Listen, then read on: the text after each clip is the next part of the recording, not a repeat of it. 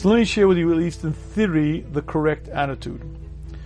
The Chovos HaLevavos explains that when someone ranks me out, when someone insults me, when someone does his best to really, really embarrass me, I'm supposed to turn my eyes heavenward and say, Thank you, Hashem, for revealing a few of my many flaws.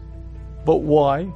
Because I'm supposed to understand that no pain can be brought to me that's not directed by Hashem. No, no human being can help me, no human being can harm me. Hashem guides everything in creation. This person is but a puppet.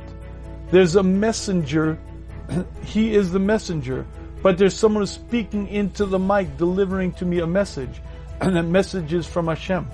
And explains the HaLevavos, I'm supposed to understand that the reason why I needed to hear that message was for my benefit.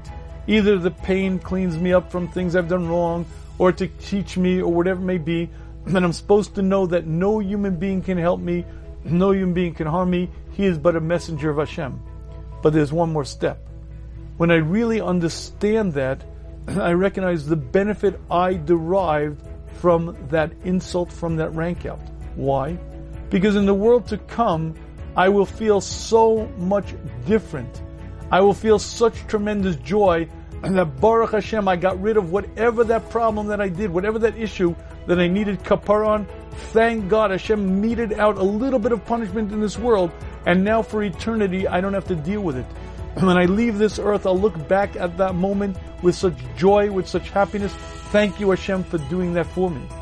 Now, the reason why that perspective is very key is because if I really understood that anger doesn't exist. You see, the reason why it's hard to forgive another person is because you hurt me. You harmed me. You did it.